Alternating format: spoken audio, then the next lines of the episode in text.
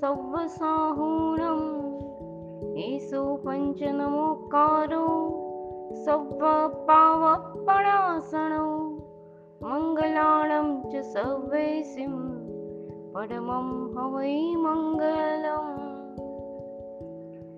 આજે આપણે જંકિંચી સૂત્ર જૈન સૂત્રના અર્થ અને રહસ્ય પ્રેઝન્ટેશન એમાં આજે આપણે જંકિંચી સૂત્રનો અર્થ અને રહસ્ય એનું બધું આપણે આજે એ લેવાના છીએ. તો એનો પરિચય છે સૂત્રનો. એમાં પરમ તારક શ્રી ગણધર ભગવંતોએ રચેલા આ સૂત્રમાં સર્વ તીર્થોને વંદના કરવામાં આવી છે. તેથી તેથી જ તેનું બીજું નામ છે તીર્થ વંદના સૂત્ર. અને તેનું મૂળ નામ જંકિંચી સૂત્ર. આત્માજીના આલંબનથી આ ભયાનક સંસાર સાગરથી તરી શકે તેને તીર્થ કહેવાય છે. નિશ્ચય નહીંથી તો આત્મા પોતાના જ પ્રયત્નથી સંસાર સાગર તરે છે. તો પણ તીર્થો અને જીનબિંબો સંસાર સાગર તારવામાં એક પ્રબળ આલંબન પૂરું પાડે છે. આથી તેને તીર્થ કહેવાય છે. આજ સુધી અનંત આત્માઓ આવા તીર્થ તીર્થ આદિના સુંદરતમ આલંબનને પામી સંસાર સાગર તરી ગયા. વર્તમાનમાં પણ આવા સુંદર આલંબનોને સ્પર્શી કેટલાય આત્માઓ આત્મકલ્યાણના માર્ગમાં અવિરતપણે આગળ વધી રહ્યા છે. તેમજ ભાવિમાં પણ તીર્થો અને જીનબિંબોના આલંબનોને પામીને અનંત આત્માઓ તરવાના છે. આ વિષય સંસારની પાર પામવાના તારક આશયથી આ સૂત્રમાં સર્વ તીર્થોને વંદન કરવામાં આવ્યા છે. આ તારનાર તીર્થો બે પ્રકારના છે. હવે એનું આપણે ડિટેલ્સ એનો પરિચય લઈએ છીએ. સ્થાવર તીર્થ. એક પેલું સ્થાવર તીર્થ અને બીજું જંગમ તીર્થ. શત્રુંજય આદિ તીર્થ સ્થાનોને સ્થિર છે, તેથી તેને સ્થાવર કહેવાય. અનંતા મહાત્માઓએ આ અતિ પવિત્ર ભૂમિ ઉપર પોતાનું પરમ કલ્યાણ કર્યું છે. જો કે વીતેલા અનંતકાળમાં તો સર્વ ભૂમિઓ પરથી અનંત આત્માઓ મોક્ષમાં ગયા છે. તો પણ આ ભૂમિને પામીને શ્રેયને સાધનારા કેવળ જ્ઞાન પામનારા અન્ય ક્ષેત્ર કરતાં કોઈ, કંઈક ગણા અધિક છે. તેથી આવા ક્ષેત્રો સંસાર તારણની ક્રિયામાં એક પ્રબળ નિમિત્ત રૂપ છે. આ કારણે તેને સ્થાવર તીર્થ કહેવાય છે. ભગવદ આજ્ઞાને કહ્યામાં રાખી ભગવાનની આજ્ઞાને અનુસરનારા સાધુ, સાધ્વીજી, ભગવંતો જંગમ તીર્થ સ્વરૂપ છે. આવા મહાત્માઓના દર્શન, વંદન, પૂજ્ય, પરિચયાદી, પરિચયાદિથી અનંત આત્માઓ સન્માર્ગમાં જોડાય છે. યોગ્ય આત્માઓને એમના દર્શન આદિ પણ સમ્યક્ત્વ અને ચારિત્રનું પરિણામ પેદા થઈ શકે છે અને એ પરિણામ દ્વારા સંસાર સાગરને તરી શકાય છે. તેથી તે પણ તીર્થ કહેવાય છે. આમ છતાં આ સૂત્રમાં જંગમ તીર્થની છોડી મુખ્યત્વે સ્થાવર તીર્થો તથા તેમાં રહેલા જીન બિંબોને વંદના કરવામાં આવી છે. આ સૂત્રનો ઉપયોગ ખાસ કરીને ચૈત્યવંદન કરતી વખતે કરવામાં આવે છે.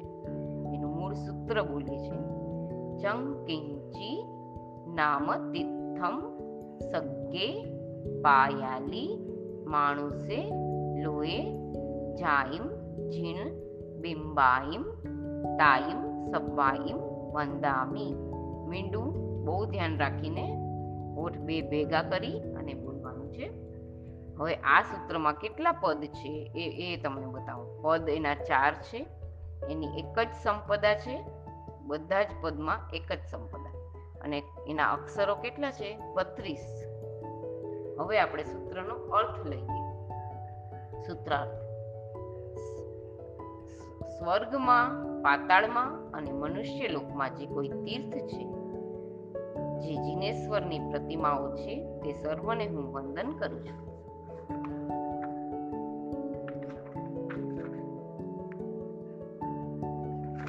એનો અર્થ થઈ ગયો. હવે આપણે એનો વિશેષ અર્થ પરિચય લઈએ છીએ. જંકિંચી નામ તીર્થમ સગે પાયેલી માણસે લોહી એટલે કે સ્વર્ગમાં, પાતાળમાં અને મનુષ્ય લોકમાં જે કોઈ તીર્થ છે, જેનાથી તરાય તે તીર્થ કહેવાય છે. આમ તો કોઈ પણ આત્મા પોતાના પરિણામથી જ સંસાર સાગર તરી શકે છે. તો પણ આત્માને તારનારા પરિણામ કંઈક નિમિત્તોને પામીને ઉત્પન્ન થાય છે. આવા નિમિત્તોમાં સર્વશ્રેષ્ઠ નિમિત્ત તીર્થંકર પરમાત્મા છે. આ તીર્થંકર પરમાત્માની પ્રતિમાઓ જ્યાં સ્થાપિત કરેલી હોય, તેમના કલ્યાણકો જ્યાં થયા હોય અથવા પરમાત્મા સ્વદેહે જ્યાં વિચર્યા હોય, તે સર્વ ક્ષેત્રને પણ તીર્થ કહેવાય છે. કેમ કે આવા ઉત્તમ આત્માઓના સંગથી તે ભૂમિ પવિત્ર થઈ હોય છે. ત્યાં જવાથી તે તે પરમાત્માના સંસ્મરણથી સહેલાઈથી શુભ ભાવો ઉત્પન્ન થાય છે. આવા જે કોઈ તીર્થો સ્વર્ગમાં, પાતાળમાં અને મનુષ્ય લોકમાં છે, તે સર્વને હું વંદન કરું છું. સ્વર્ગલોકના તીર્થો બાર દેવલોક, નવ ગ્રેવ્યક, પાંચ અનુત્તર, નવ લોકાંતિક. વૈમાનિક દેવોના આવાસો જ્યાં છે, તેને સ્વર્ગલોક કહેવાય છે. તેના સર્વ વિમાનો વિમાનોમાં જે જીન મંદિરો છે, તે સર્વ સ્વર્ગલોકના તીર્થ છે. પાતાળ લોકના તીર્થો.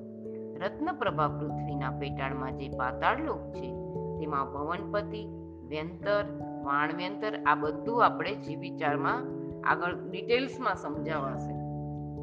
અત્યારે ખાલી થોડુંક જાણ પૂરતું લઉં છું. પણ પછી તમને જી વિચારમાં આ બધાના કોણ છે, દેવલોકમાં, કયા દેવો દેવની શું વ્યાખ્યા છે એ બધું ડિટેલ્સમાં સમજાવે છે.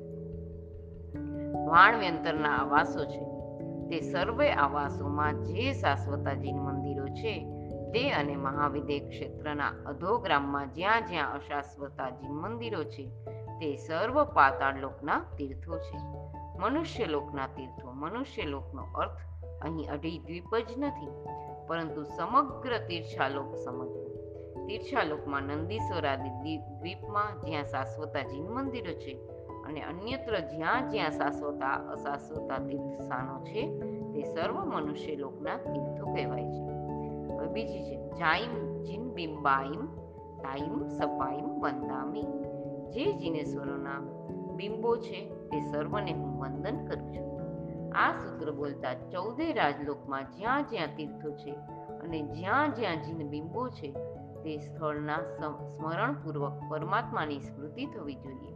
પરમાત્મા સંબંધી આ તીર્થોને કે પરમાત્માની પ્રતિમાઓ વિતરાગ ભાવને પેદા કરવાનું પ્રબળ નિમિત્ત છે. તેને પામીને આજ સુધી અનંત આત્માઓ સંસાર સાગરને તરવામાં સફળ થયા છે. આ વાતને ઉપસ્થિત કરીને આ સૂત્ર બોલતા આપણે પણ એવા વિચાર કરવો જોઈએ કે જેમ અનંત આત્માઓ આ આલંબનને પામી વિતરાગ ભાવને પામ્યા, તેમ હું પણ આ તીર્થાદિની વંદનાથી વિતરાગ ભાવને પ્રાપ્ત કરું અને અનાદિકાળથી મને દુઃખી કરનાર મારા રાગાદી દોષોને દૂર કરું.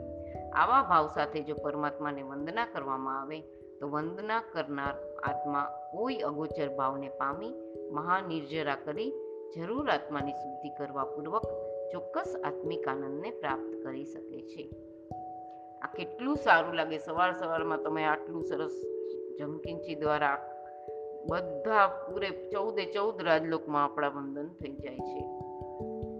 જિજ્ઞાસા શત્રુંજયાદી તીર્થને તીર્થ કહેવાય. પણ સ્વર્ગાદિમાં રહેલા જૈન મંદિરોને પણ તીર્થ કહી શકાય? એનો જવાબ છે શત્રુંજયાદી તીર્થોની જેમ જે જૈન મંદિરો સો વર્ષ જૂના હોય અને જેનામાં વિશેષ તારક શક્તિ છે, તે જીન મંદિરો કે જીન સંબંધી સ્થળને પણ તીર્થ જ કહેવાય છે. આથી સ્વર્ગમાં, પાતાળમાં કે મનુષ્ય લોકમાં જે શાશ્વતા જીન મંદિરો છે, તેને તીર્થ જ કહી શકાય. જાયમ જીન બિંબાઈ, માં બહુવચન શા માટે? મેન ક્વેશ્ચનનો આન્સર આપું છું. સામાન્ય રીતે ઘણા મંદિરો કે પ્રતિમાઓ વિશેષ ભાવોલ્લાસનું કારણ બને છે અને બહુવચનાંત શબ્દ દ્વારા ઘણા જીન બિંબોની સોરી સ્મૃતિ સહજ થઈ શકે માટે અહીં જાઈમ જીન બિંબાઈમાં બહુવચન મૂક્યું હવે ક્વેશ્ચન છે. આ સૂત્રમાં તીર્થને વંદના કરી. તીર્થમાં જીન બિંબ પણ આવી જતા હતા. છતાં જીનબીમને જુદી વંદના કરવાનું કારણ શું બહુ સરસ ક્વેશ્ચન છે.